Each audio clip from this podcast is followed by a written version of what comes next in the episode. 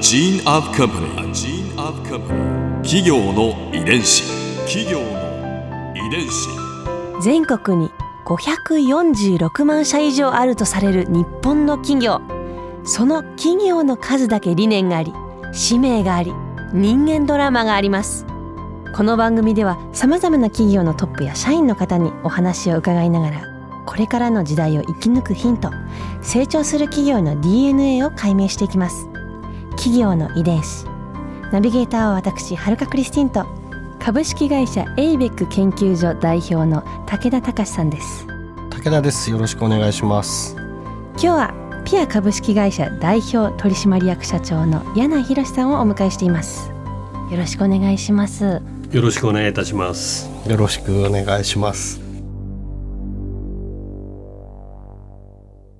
いよいよはい。はい。企業の遺伝子ピアの DNA に迫るわけですね。そうですね。一言で表すとピアという会社は何を大切にされてるんでしょうか？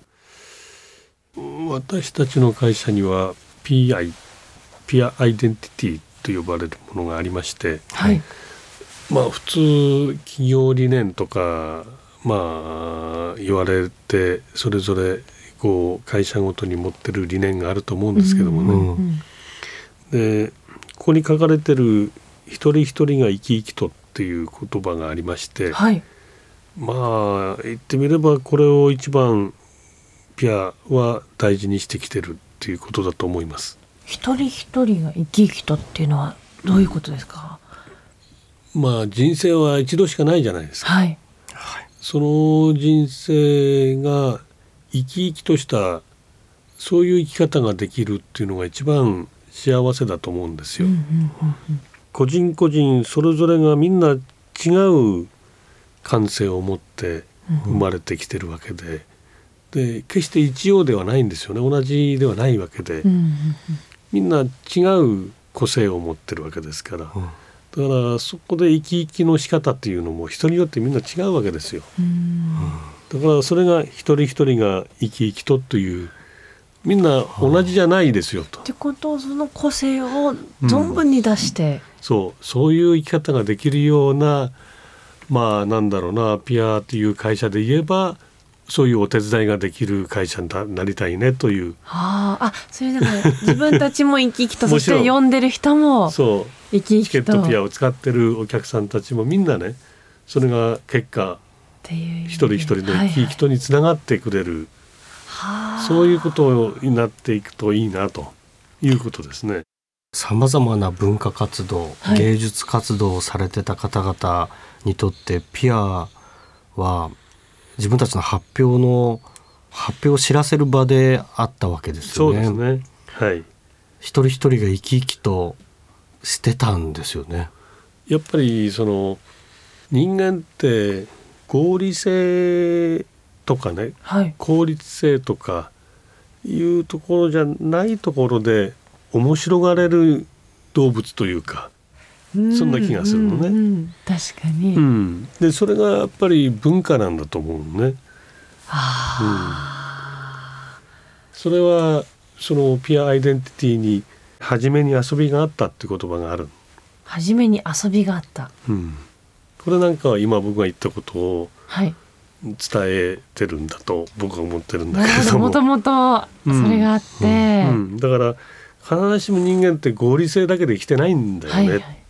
でむしろそうじゃないところでさその人の個性があるしうんというね。それは生き生きとということともそうだしうん。初めに遊びがあったっていうのは遊ぶことと勉強することって全く対峙する概念として語られてるわけね。うんうんうんそんなことないないんじゃないかと。うんだから遊びというのと仕事もそうだと思うんですよ。はい遊びと仕事と学ぶっていうことこれはみんなこの3つがね重なってるところが一番面白いところだと思うの。遊びがあってねはい学びがあってで仕事になってる。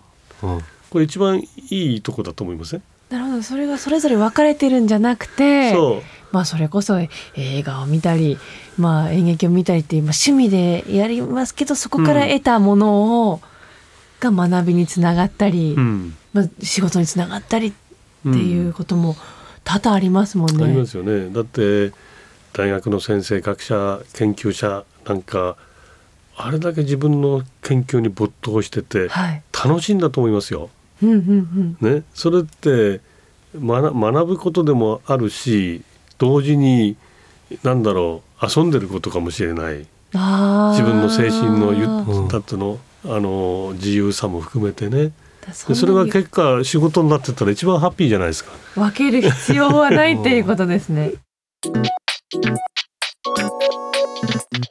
企業の遺伝子。初めに遊びがあったはピア社のオフィスの玄関に貼ってありますよね。ね。え書道で、うん、玄関入ると初めに遊びがあったって最初に。かなりインパクトがありますね。そうなん。だよね。初めに遊びがあったっていうのはええ。これはあのピア株式会社が経済活動を行う前に遊びがあったんだよ。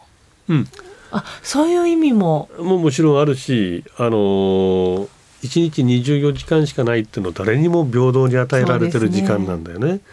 でこの時間を何に一番長く使ってるかっていうとほとんど多くの人は仕事に使ってるんだよね。まあそうなってしまいますよね、どうしても。それが仕事ってのは意味嫌うその嫌なことの時間なんだというふうに捉えるのか、いやいやこの仕事ってもっともっと自分にとってねそのプラスにうん。できる時間にすべきだって思うのかってとんでもなく大きな違いになると思うのね。だからせっかくの同じ時間だから。うん、そう。いずれ誰だってみんな死んじゃうんだからそれまでに限られた時間の中をみんな生きてるわけでしょ。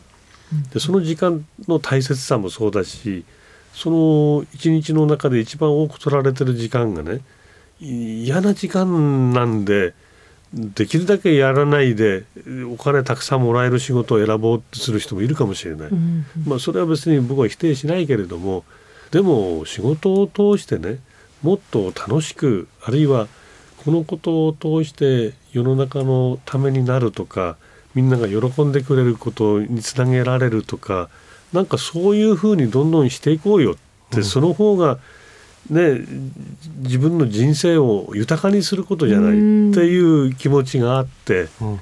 でそういうことをなんかみんなで共有できるようなものをこのピアアイデンティティっていう形をとってねまあ社内共有化を図ってるとはい。いうことなんですけどね。ここで春風ビューポイント。今回柳井さんのお話の中で私の印象に残った言葉は初めに遊びがあったです。まずねそういった言葉をアイデンティティ企業理念に残すっていうこともすごいなと思ったんですけどその遊び私も、まあ、今の仕事まあこうやってあのラジオだったりテレビだったりとかに出させていただいてますけど最初は自分が見てあ楽しそうだなこの世界というかこの、まあ、自分はブランカンの向こうの世界が楽しそうだなと思ったところがきっかけだったんですけどそれはまさに遊びであって、まあ、仕事となるとあの真剣に向き合わないといけないわけですけどでももともとやっぱり大事にその遊びこんな楽しい世界に自分も入りたいなっていうその気持ちを大事にそういうふうに見てもらってる方聞いてもらってる方に思ってもらえるようにっていうその初心というかその遊びっていう部分を大事にしていきたいなっていうのを改めて感じました。企業の遺伝子。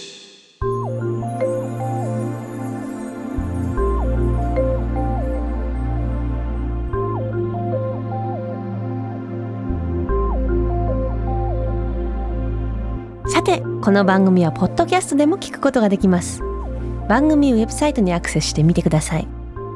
アドレスは www.jfn.co.jp スラッシュ ki です。それではまた来週お耳にかかりましょう。企業の遺伝子ナビゲーターは私はるかクリスティンと株式会社エイベック研究所代表の武田隆でした。